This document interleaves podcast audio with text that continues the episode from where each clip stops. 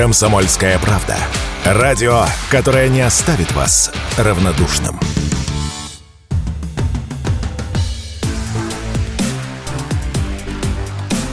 Честное риэлторское.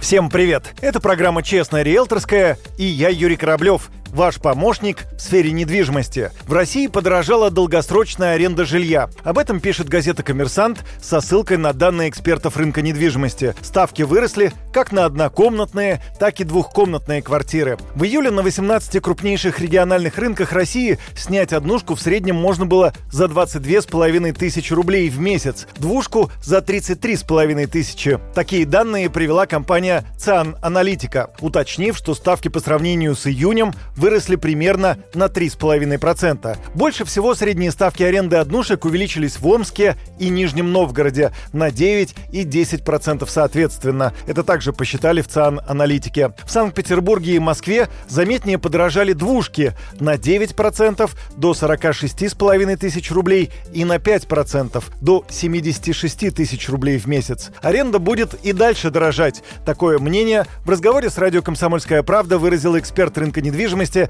Александр Саяпин. По его словам, сейчас россияне все чаще делают выбор в пользу съема, а не покупки жилья. Рынок аренды, я бы сказал, что в неком затишье находится, потому что все, кто хотели снять дома и загородную недвижимость, они уже ее сняли. Квартиры традиционно летом как бы меньше пользуются спросом, потому что многие в разъездах, многие ждут начала сезона. Перед сентябрем как бы всегда идет небольшой спрос на аренду, цены вырастают процентов там на 10-15, как бы это каждый год одно и то же мы видим. Но сейчас в связи с а, повышением цены, главное, что ожидание еще большим повышением цен и стоимости ипотеки, наверное, люди будут ориентироваться больше на аренду, чем на покупку недвижимости. Поэтому, скорее всего, спрос на аренду будет стабилен и устойчив, а спрос на покупку слегка ослабится. В ЦИАН аналитике объяснили тенденцию роста аренды снижением предложения. Вариантов аренды стало меньше почти на 20% по сравнению с июнем. А еще некоторые работодатели сворачивают формат удаленной работы. Это стимулирует россиян